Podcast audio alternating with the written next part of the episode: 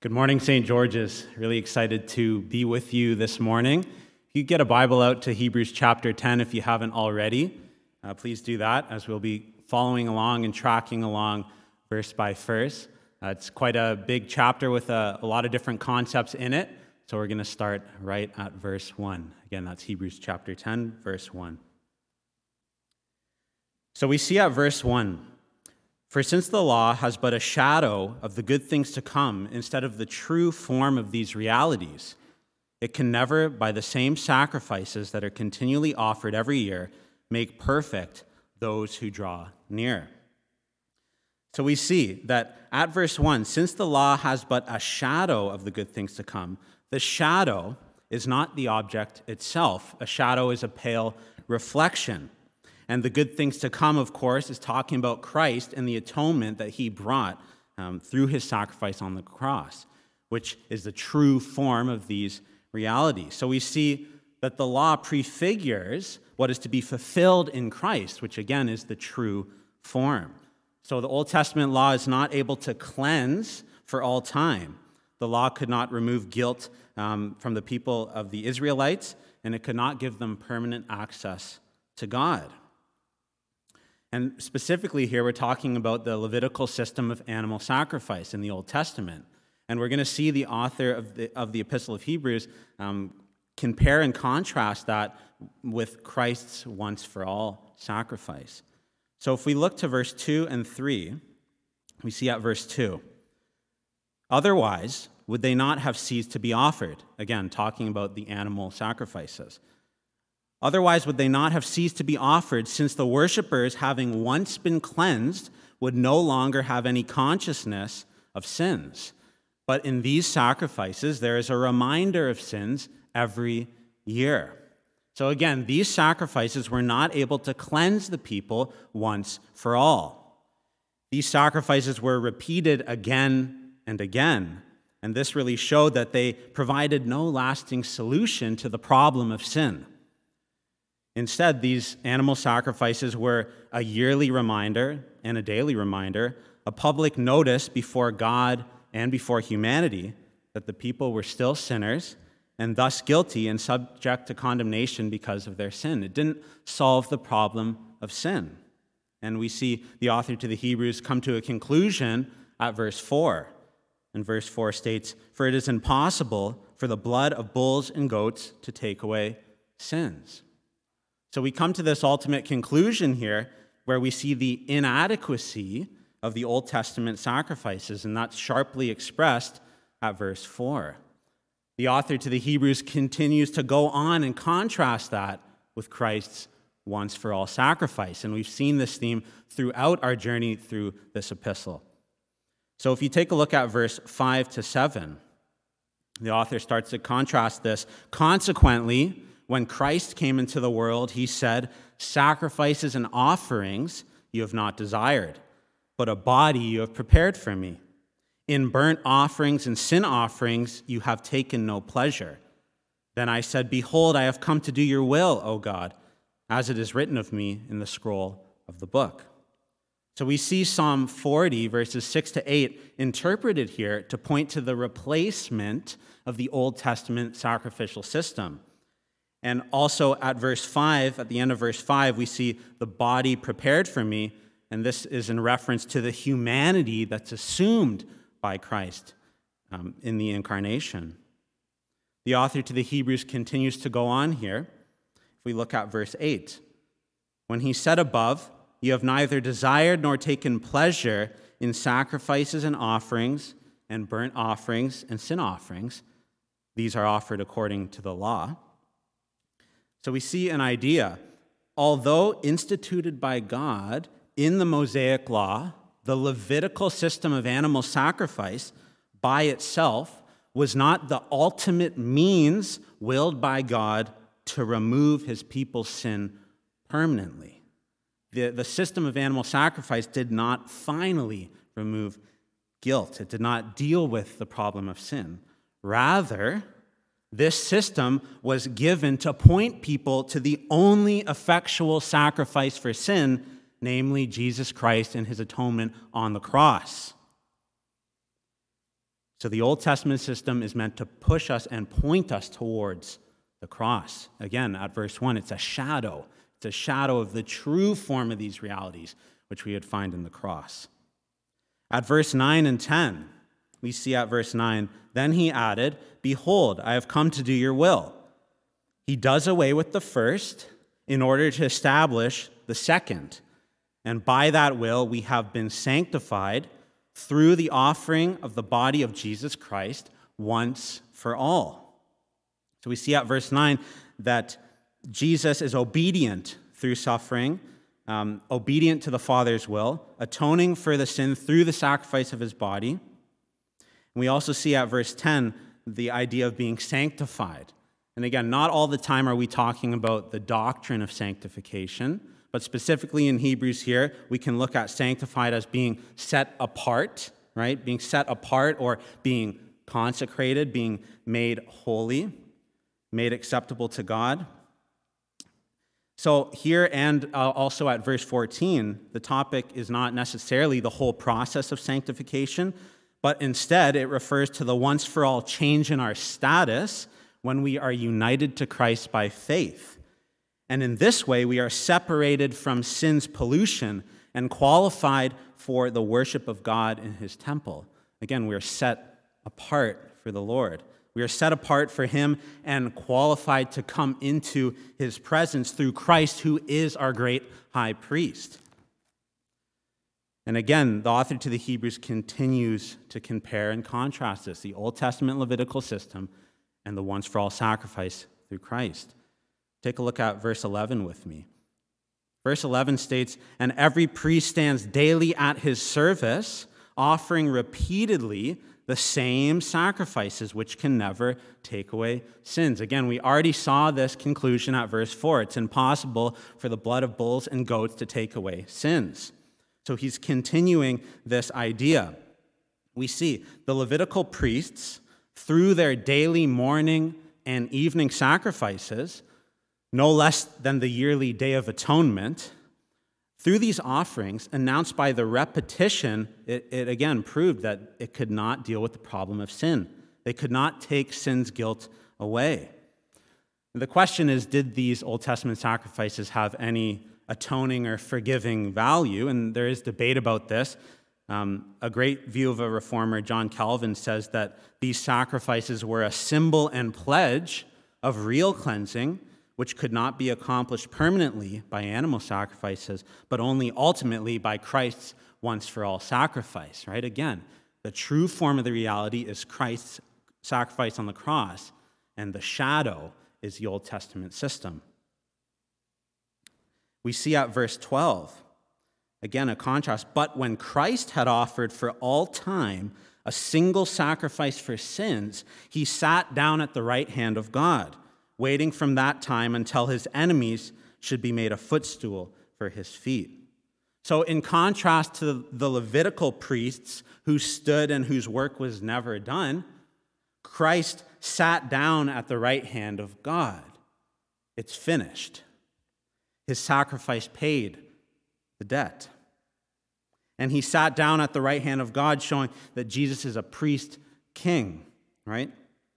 And at verse 13, waiting from that time until his enemies should be made a footstool for his feet, his authority over all. So, how does Christ atone for his people? If we look at verse 14, for by a single offering, he has perfected for all time those who are being sanctified, right? A single offering, uh, contrasting with the repetition of the animal sacrifices. For by a single offering, Christ has perfected for all time, right? So, perfected, He's cleansed us, He's washed us, He has made us complete, He's made us acceptable to God. He has perfected for all time those who are being sanctified, those who are being set apart, those who are being made holy, those who are being consecrated.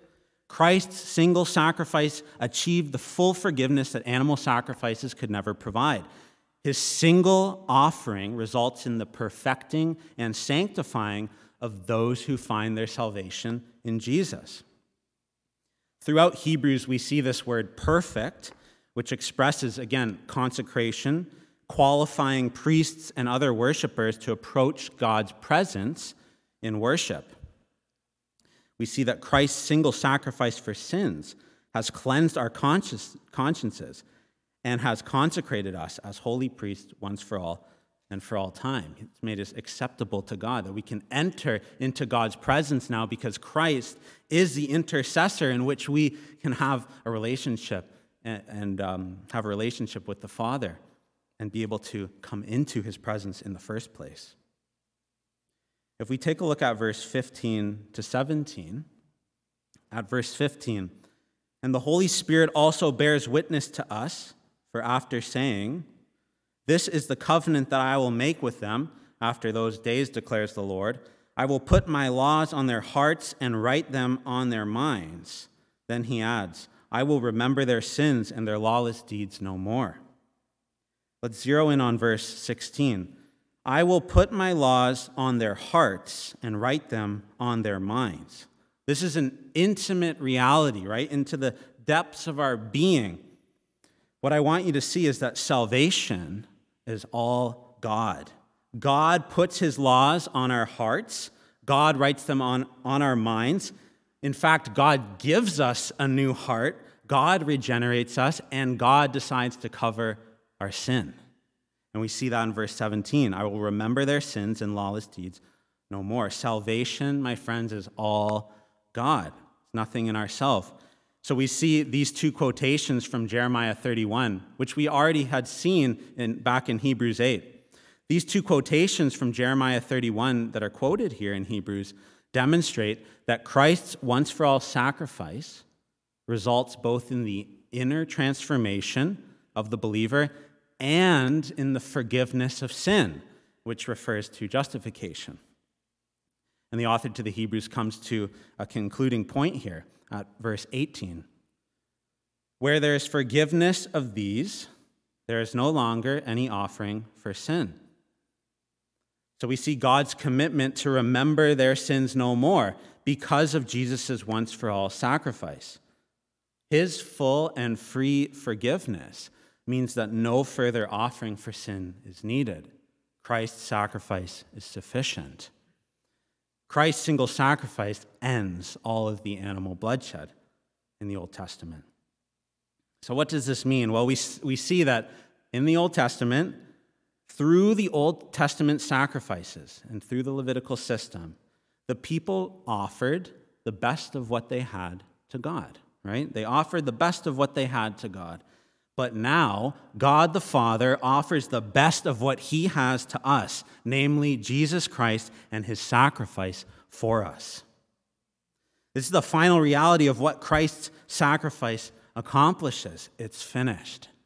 And we must remember the gospel here. We must understand the deep reality of his sacrifice and what that means for us today. Well, through faith, through our faith, which alone is the instrument in which we are justified. Through our faith in Jesus and his substitutionary atoning death on the cross, right? He is our perfect substitute. He atoned for our sins. Through our faith in Jesus and his substitutionary atoning death on the cross, even though we have guilt of having disobeyed God and are inclined to sin because of our depravity and our imperfection, nevertheless, God, without any merit of our own, but only by pure grace, imputes or counts or credits to us the perfect righteousness of Christ, in which he perfectly obeyed the law in our place. We, we receive that righteousness through faith when we repent and believe in him with true faith. Christ died willingly in our place to deliver us from the power and penalty of sin and to bring us back to God. He alone redeems us from hell and gains for us forgiveness of sins, righteousness, and everlasting life. This is this idea of double imputation. Our sin imputed to his account, his righteousness imputed to ours. The judgment that we deserve poured out on him, eternal life that only he deserves freely given to us. Our bloody rags counted as his, his white robes counted as ours. The gospel is a gift. So, what does this mean for us as the church? What's our response to these amazing truths? Well, we look at verse 19. Therefore, brothers, since we have confidence to enter the holy places by the blood of Jesus, verse 19, we see confidence, we see boldness. And remember, the confidence is not grounded in any merits of our own, but in the person and work of our great high priest who's able to sympathize with our weakness. We saw at Hebrews 4:15. So now not only Jesus on our behalf, but we ourselves enter now into God's heavenly sanctuary through dependence on Christ's sacrifice. Believers are now qualified, they're now acceptable to God to enter into the presence of God through Christ. And again, we see at verse 20 by the new and living way that he opened for us through the curtain, that is, through his flesh. So, this is a surprising figure of speech at verse 20. We see the author the, of the Hebrews identifying the veil of the temple with Jesus' body, right? The analogy lies here that just as the veil of the temple was torn to open the way into the most holy place, which we saw in the Gospels, specifically Matthew 27. Just as the veil of the temple was torn to open the way into the most holy place where God's presence is, so Christ's body was torn, and that his blood would be shed to open the way into the heavenly sanctuary. And verse 21 since we have a great high priest over the house of God. Think about this theme for, for a second. Moses was in the house, Christ is over the house. Christ's authority, the greatest authority of our Lord. And specifically here, if house refers to God's temple or tabernacle, then believers are identified with the temple since they are identified by faith in Christ, who is the builder of the temple. Let's look at verse 22 now. Let us draw near with a true heart in full assurance of faith, with our hearts sprinkled clean from an evil conscience and our bodies washed with pure water. We had a sermon on this a few weeks back about drawing near with a true heart and full assurance of faith. If this is the reality of Christ's once for all sacrifice, and we have the gospel now. This is our response to be confident and bold, that we would draw near with a true heart, confident access to God through Christ's sacrifice, and that we would also have this inner cleansing of conscience. Again, our hearts sprinkled clean from an evil conscience. No more guilt, no more condemning sin. To be sprinkled clean. I like what Christ says in the Gospel of John, chapter 15, it's in verse 3. Already you are clean because of the word that I have spoken to you.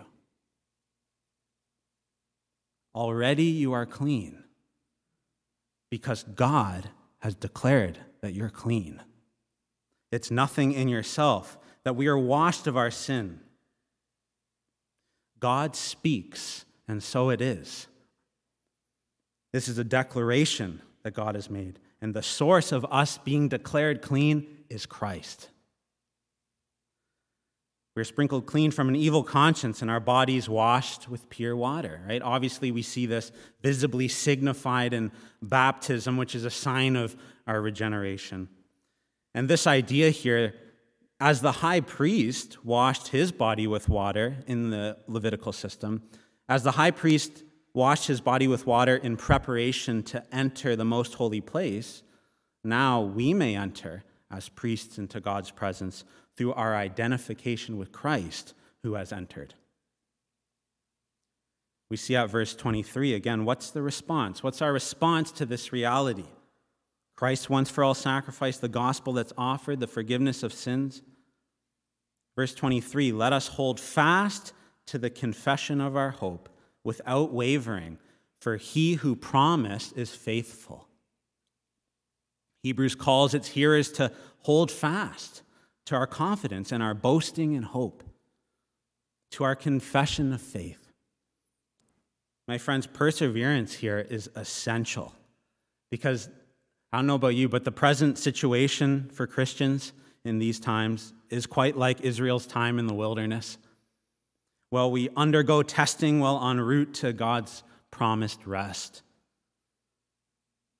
But our hope is sustained by the assurance that God, who promised us rescue and rest, is faithful.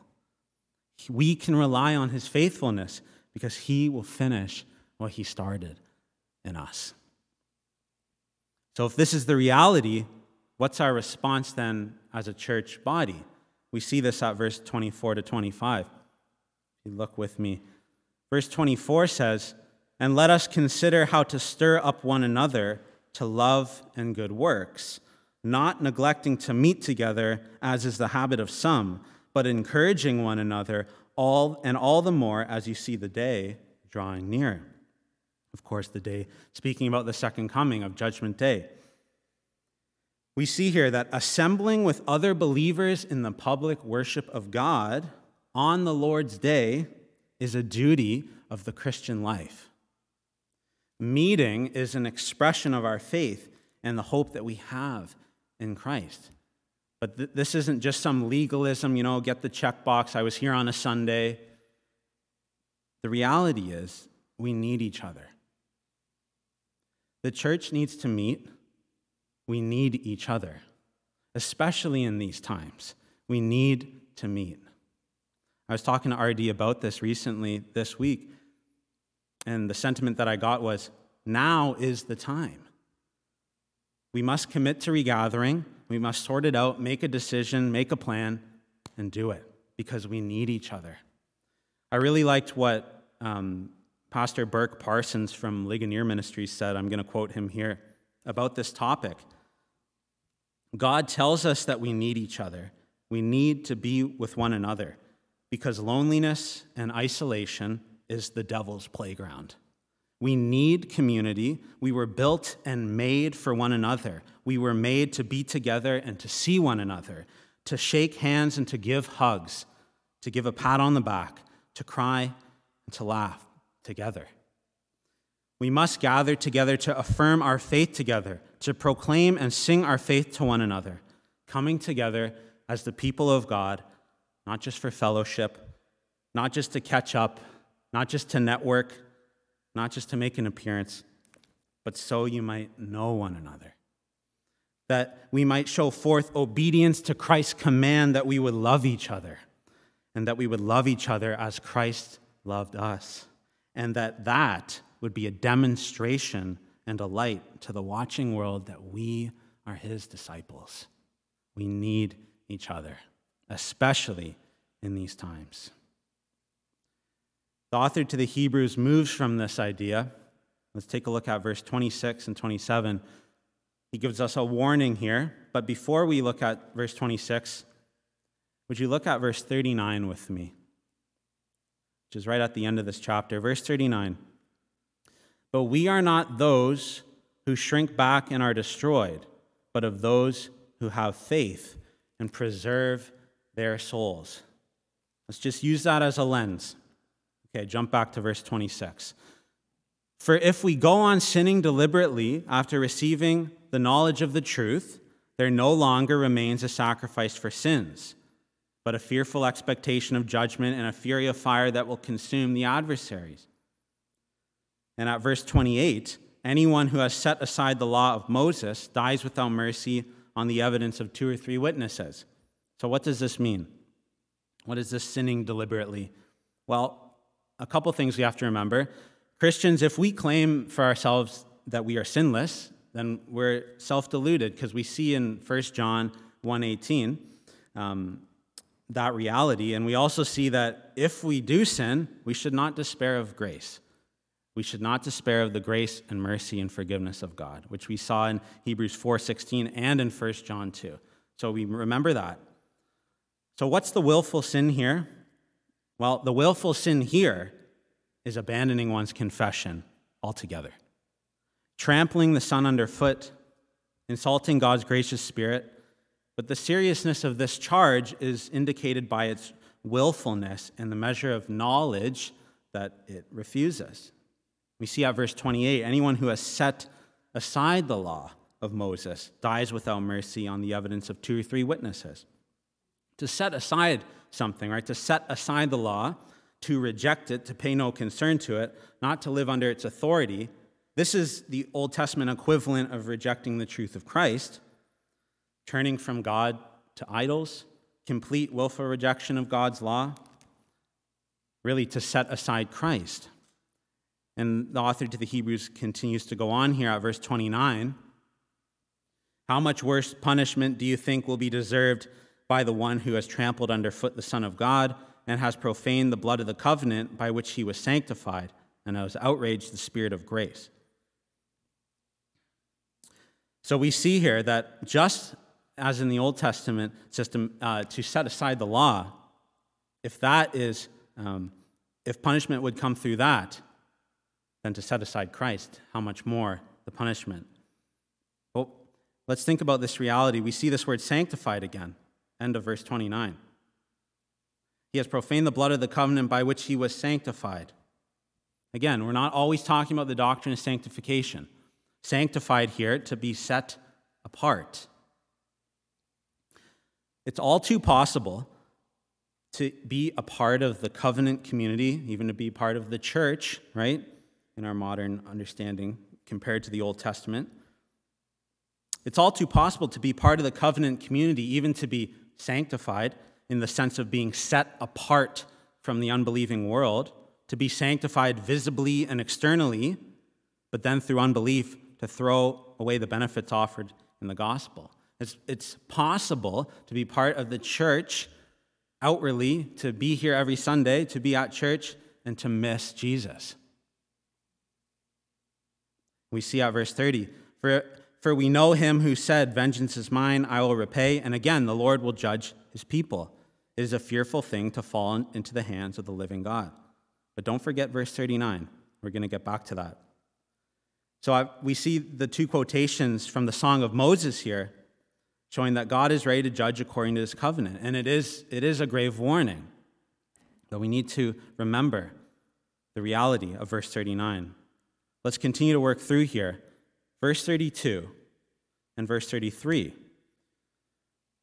But recall the former days when, after you were enlightened, you endured a hard struggle with sufferings, sometimes being publicly exposed to reproach and affliction, and sometimes being partners with those so treated. We see the writer now balancing this severe warning with an encouraging reminder that his readers have exhibited the fruits of grace.